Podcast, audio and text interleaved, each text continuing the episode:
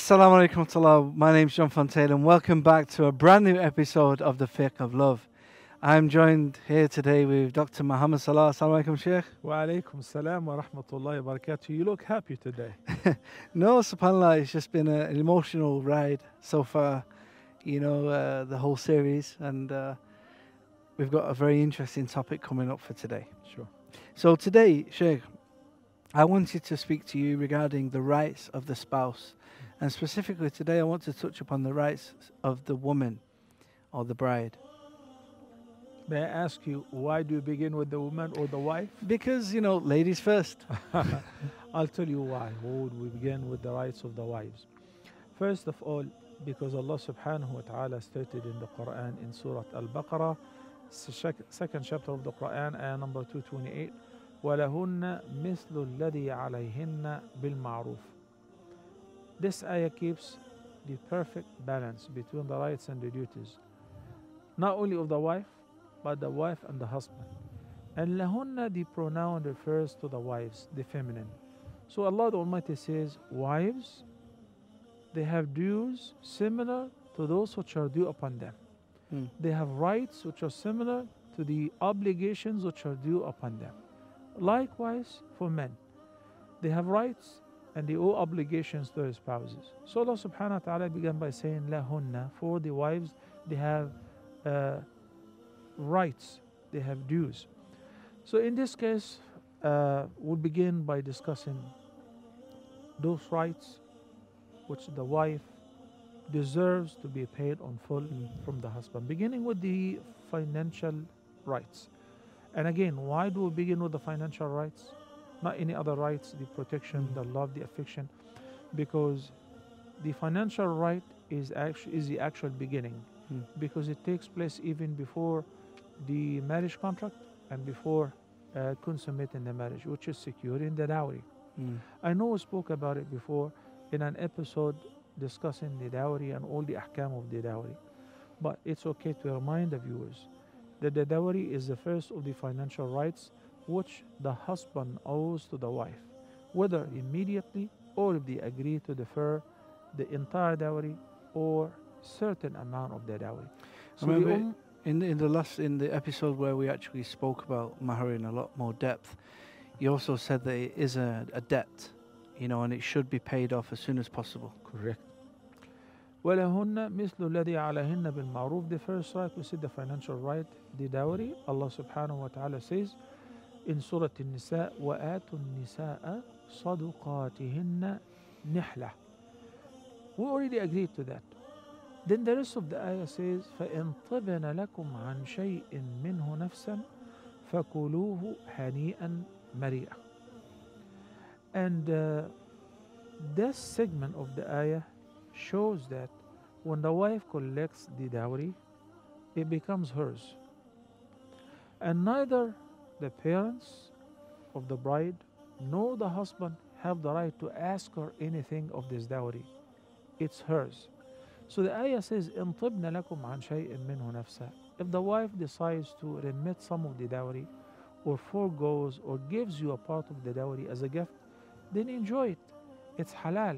كلوه هنيئا مريئا with pleasure. What if she doesn't? This is now her position. You cannot say, but I'm the one who gave you the money. Mm. Well, the money was a compensation for agreeing to marry you. It's sadaq, and it has become hers, the uh, wedding gift, and it's irrefundable. It's not refundable. Mm.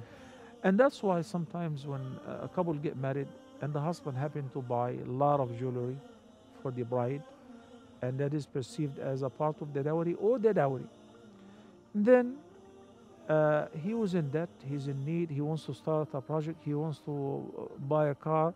So he says, Honey, can I take a loan from you? Well, I don't have, I only have gold. Okay, can I take a part of that?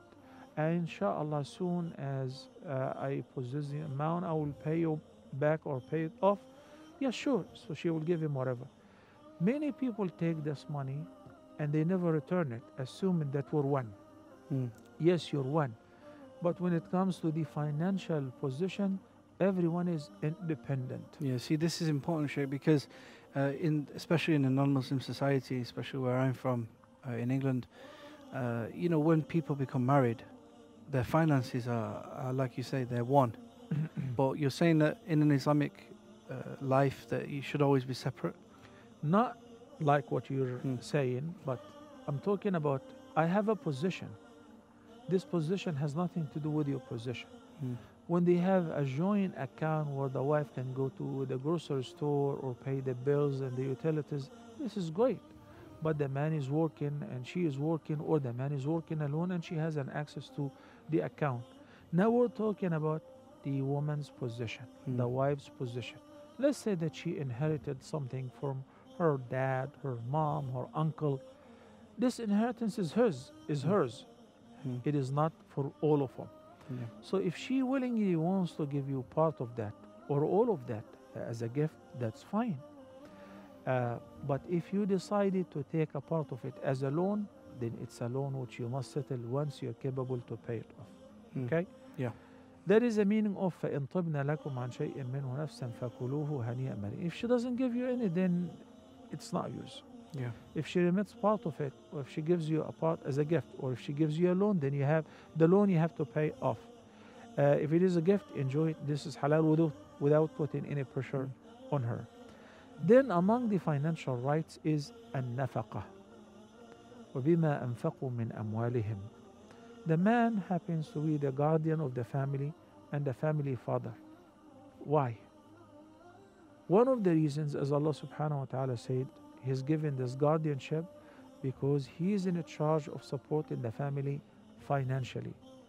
So He works, He earns, He puts bread on the table, and He delivers whatever the house is in need for. Again, bil ma'ruf. Bil ma'ruf means on reasonable basis. So somebody's income is 20 grams. And mashallah, the house spends three or four or five. He can afford it. But somebody's earning is 2,000, 2,800, and the house is in need for 3,000. We're not going to kill the man. We're not going to ask him to steal. We're not going to ask him to, um, you know, to accept bribery in order to, uh, you know, to make it up or to come up with the difference. Then the house have to uh, squeeze itself in order to live in accordance with the income of the husband. Mm. So the word bil ma'ruf means on reasonable basis. وعلى المولود له رزقهن وكسوتهن بالمعروف. المولود له here refers to the father of the child. Now the couple have a child. Who's in charge for covering the expenses? المولود له, the father. And he's supposed to provide for the mother, he's supposed to provide for the child, and whatever the mother needs of clothing, of medications, of hospital bills, you know, uh, of food, uh, of uh, formula, milk, whatever. This is all uh, the duty of the husband to make available and to work hard to make available. What does the uh, ayah say again? وعلى المولود له رزقهن وكسوتهن بالمعروف. So you do not push somebody to the edge or keep demanding things you know that the husband cannot afford. Mm. And by the end, you're just literally forcing him to steal or forcing him in, in some societies to take his life because he cannot afford it. No, do not push him to the edge. Subhanallah, that's uh, very interesting. Subhanallah. So the husband has to take care of her needs. He has to spend on the wife.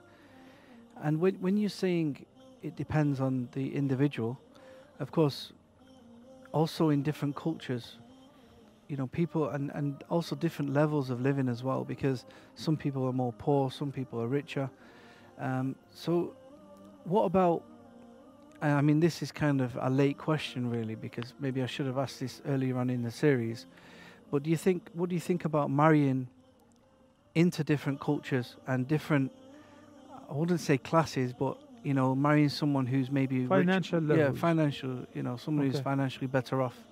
You remember when we said that if I'm a rich person and I find a guy who is very good, very righteous, educated, but he is not as well as, as, as rich as well as our family, for instance, I wouldn't mind asking him to marry my daughter Mm. because his plus. is something good to add to the family. Again, if the daughter agrees and if she's happy uh, with that, with her consent. So in this case, I'm not going to ask him to squeeze himself or push him to the edge in order to come up with certain amount of money to make her live in the same standard. He cannot Mm. afford it. And from the beginning, I know that he cannot afford it. Yeah. Unless if I give him a job and increase his salary, that is something different. The blame will be on the person who have the means and he is kind of tight. Mm. He's cheap or miser. So we'll turn around and we'll say to the wife, she has the right even to take from his wealth and his money. Uh, like he leaves money at home or in the safe. Take whatever is sufficient for you and your kids. Mm.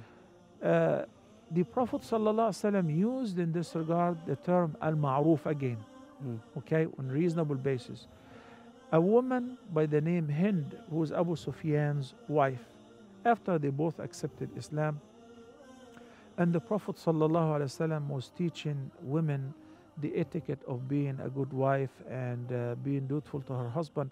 And she got up and she said, Ya Rasulullah, inna Aba Sufyan rajulun shahih. My husband Abu Sufyan is kind of tight. Mm. So is it permissible to take from his money? He doesn't give me enough money for Mm. myself and my kids. So is it okay to take from his money without his knowledge? Would that be considered stealing? The Prophet ﷺ said, No. Take whatever is sufficient for you Mm. and your kids bil ma'ruf. Mm. Not to buy a diamond ring, Mm. but because you need to buy food, medication, pay the bills, school tuitions, whatever is reasonably sufficient for you and your kids. Jazakallah khair, Sheikh. We're just going to take a short break. Jazakallah khair. So join us after the break in a couple of minutes the fiqh of love. Assalamu alaikum.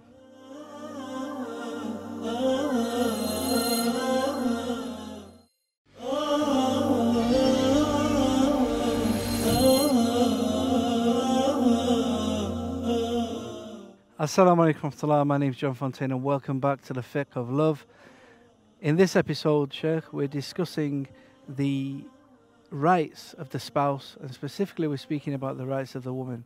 Just before the break, we was actually speaking. You mentioned a very uh, interesting hadith, actually, where uh, they were the Prophet was asked regarding Alayhi salatu wassalam. if the woman needed needed some money, and if she took some of the wealth from her husband, obviously a reasonable reasonable amount of wealth, um, that this wouldn't be classed as stealing. No, because it is obligatory upon him to provide for Mm. the family. I And wanted he's to ask not you, Sheikh, providing enough. Sheikh, what about if the husband was to take some of her wealth without her knowing? That is stealing. That's stealing. Why? Because the wife is not required to support the family financially. Mm. And I like always to give this uh, typical example of in case that a husband have uh, plenty of money that he pays zakat on regular basis on this money. It is zakatable. And his wife is poor. Can he give her a part of the zakat? The answer is no. Because whatever the wife needs is due upon him. Mm. So he will end up becoming beneficiary of the zakah that he pays, which is not permissible. On the other hand, if the wife is wealthy and she pays zakah, and the husband is poor, he is laid off, he doesn't have a job, he cannot afford to support the family, can she give him a sadaqah from her wealth? That is permissible. Why is it permissible in this case? Because she's not required to support the family financially. She's not required to buy clothes for the husband. She's not required to put bread on the table and buy food for the family or pay for the tuitions of the uh, school for the kids. That is not her job. Mm. She has other duties that will Mm. be discussed, inshallah, in the next episode. But his duties, among them, is the financial duty, which is the dowry, supporting the family financially, and so on. So, other than financial duties, what other rights does a woman have Um, from her husband? I would still say that it is considered among the financial rights, which is the housing. Mm. Okay. Uh, in Surah Al-Talaq, the Almighty Allah says, "Askinuhunna min haythu sakantum min wujidikum." So, the man is supposed to provide the housing whether it is a rental property or a property that he owns. I mean, who would love to have a nice place like that Mm. to live in? He comes back from uh, work and they take a dip in the pool, and lunch will be ready, and the maids are fixing the food, picking up the table. But if I don't have, we're just filming here, you know, we're just renting the place. Just to clarify, this isn't your house. right? I mean, it's very lovely. Inshallah, may Allah grant you, uh, heaven will be much better than that. Inshallah. Okay, but after we finish, you and I are going to little our little tiny flats. Alhamdulillah, shukla. Even if it is little tiny, if it is filled with happiness, then it is very spacious and roomy. Mm. But if a place is as spacious as this place, or even more, but the couple are fighting, Mm. and everyone is accusing the other and pointing fingers, no matter how big, how spacious, how roomy is their uh, bedroom. Maybe it's a suite Mm. With jacuzzi and all of that, but it's hell. Mm. So the person understands that uh, it is not the space or the place which will create happiness. It is actually maintaining, maintaining love between the couple. And if it is not love, then being God fearing. In the hadith, the Prophet wasallam says that was in the farewell speech, like he was wrapping up his mission by saying, and he was addressing men. اتقوا الله في النساء O people, fear Allah and keep your duty to Him respect of women. When it comes to your wives, daughters, sisters, moms, fear Allah concerning them. And then He specifically mentioned the wives. He said, فإنكم أخذتموهن بأمان الله واستحللتم فروجهن بكلمة الله And that means, you know, it has been, it has been made lawful for you to sleep with them and get intimate with them only because you have taken them with a promise from Allah. When you proposed, then there was ijaban kabul, qabul, an agreement, and you said, according to the book of Allah and according to the guidance and the sunnah of Rasulullah sallallahu alaihi wasallam. So that's a promise and that's a vow that you're going to treat her kindly in the light of this guidance. Well, this guidance is teaching us to be kind to them, to Mm. teach them whatever is necessary of the deen of Allah, Mm. to be good Muslim wives, good Muslim parents Mm. and mothers. Okay, that is your duty as Mm. well. To be protective, not to expose them to any harm, Mm to make certain that your house is happy. And again, happiness isn't only due to financial capacity or affordability. No. When we spoke about أسكنوهن من حيث سكنتم من وجدكم, from the beginning, if you can afford it, then she should have her independent housing. The Prophet ﷺ had how many wives at a time? Mm. Had nine. He did not put two in one apartment. Yeah. Each one in her apartment. And we receive a lot of complaints. A lot of sisters feel depressed and feel oppressed due to the fact that when they got married in the beginning, he was very sweet and promising. Now she says, I'm just a maid to his family Mm. not only to the parents, but to the in laws, his brothers and sisters are maid. Though they hire the maid, but Mm. without paying me, they just feed me. That is not permissible. Subhanallah. So That she she has the right to her own accommodation. Exactly, and that should be actually, you know, it's understood. But Mm. unfortunately, due to the fact that in some cultures this is uh, not very clear, so that should be stipulated from the beginning. My daughter should have her own accommodation. Your family, your parents should visit at any time. They are your family, okay? Mm. But with the arrangement of the wife, so that she maybe she she's ready to receive them Mm. she's feeling well. Tomorrow is the finals for the kids, and she's sitting Mm. studying with them. And then all your brothers and sisters, nephews and nieces then come to visit. That is not right. There should be communication between you and her. Mm. She's not feeling well, she's sick. She cannot cook for this whole gathering. Well, if you're all going to cater the food or order food from outside, fine. But if she's going to use her, it must be with the uh, arrangement with Mm. her. When a woman have her own accommodation, she feels much safer Mm. and she is more giving and she likes to decorate the house, clean up the house, take care of the house. Mm. She decides with her husband or consulting the kids, what are you going to eat today? What Mm. would you like me to cook for Yeah. you today?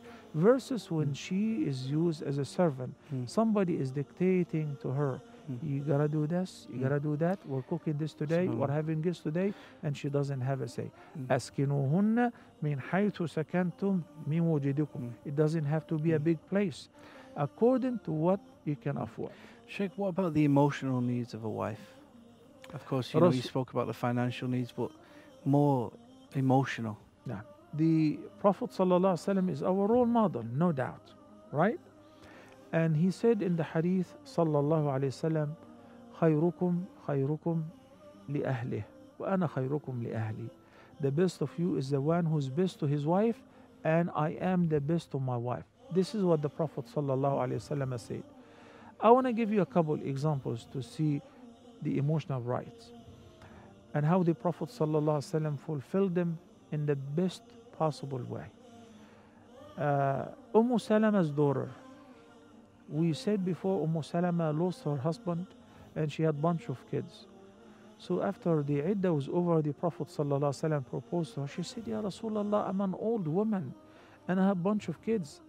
He said, Well, your kids will be my kids. And that is the main reason why the Prophet ﷺ would marry a widow with a bunch of Subhanallah. kids. Subhanallah. While every young woman would desire the Prophet ﷺ to take her as a wife. But the Prophet ﷺ marriages were for reasons and wisdoms. So her daughter said that Umm Salama, her mom, when she got her period, they used to wrap themselves with certain clothes so that they would not soil the place and so on. And uh, the Prophet ﷺ realized that she uh, got her period and she distanced herself. She doesn't want to uh, come close to the Prophet ﷺ, assuming that she is in a state of demences that he would not be, you know, interested in her. Then the Prophet ﷺ called her and he said, Have you gotten your menses? She said, Yes. He said, Come, come, don't worry about it. And he took her under his cover and they cuddled together. And she said that the Prophet ﷺ used to kiss her while fasting. And whenever he would enter the house, he would kiss his wife. And before leaving, even for the salah, would kiss his wife. And we'll learn from that that kissing the one's wife or hugging one's wife eh, does not invalidate the, the wudu. So the wives of the Prophet ﷺ were telling us that the Prophet ﷺ was the best and the most ideal husband, even though they were multiple wives, you know. Yeah. Take for instance when Aisha radiallahu anha was asked, how was the Prophet sallallahu alaihi wasallam at home? How was the Prophet sallallahu alaihi wasallam at home? Look, I can let Aisha talk and narrate to us, and we have a whole program, a whole series, Mm. just explaining and discussing and sharing what Aisha said about the Prophet sallallahu alaihi wasallam as a husband. She said, كان يكون في خدمة أهله. Isn't this more than sufficient? He was always serving his wife and his family, taking care of, uh, cleaning up his shoes, patching his clothes, sewing his clothes, cleaning and, and I was assisting his wife. And she says, radiallahu anha, at night the Prophet sallallahu alaihi wasallam would stand up praying, and he would recite a long recitation, and then between the two rak'ahs, he would turn around. Aisha is asleep in one corner of the room, and he would look at her, Aish, with a spoiled name, are you awake? And if I'm awake, he would have a chat with me. Then he would resume his prayer. Sallallahu Alaihi Wasallam. This is a man who is running the affair of the greatest ummah. Subhanallah. But he does not forget about his wives. We all have problems at work, at school, in the street. When it comes to home, the wife have emotional rights you have to pay attention to. Jazakallah khair, Sheikh. SubhanAllah, it's beautiful uh, uh, points you made there. SubhanAllah, it's very important. And uh, Jazakallah khair, Sheikh. Thank you for joining us. Because You're that's all we have time for on this particular episode. SubhanAllah, beautiful points which the Sheikh has mentioned. I hope we can actually learn from them and take some benefit from them. Join us next time for another episode of The Fiqh of Love. Assalamu alaikum wa rahmatullahi wa barakatuh.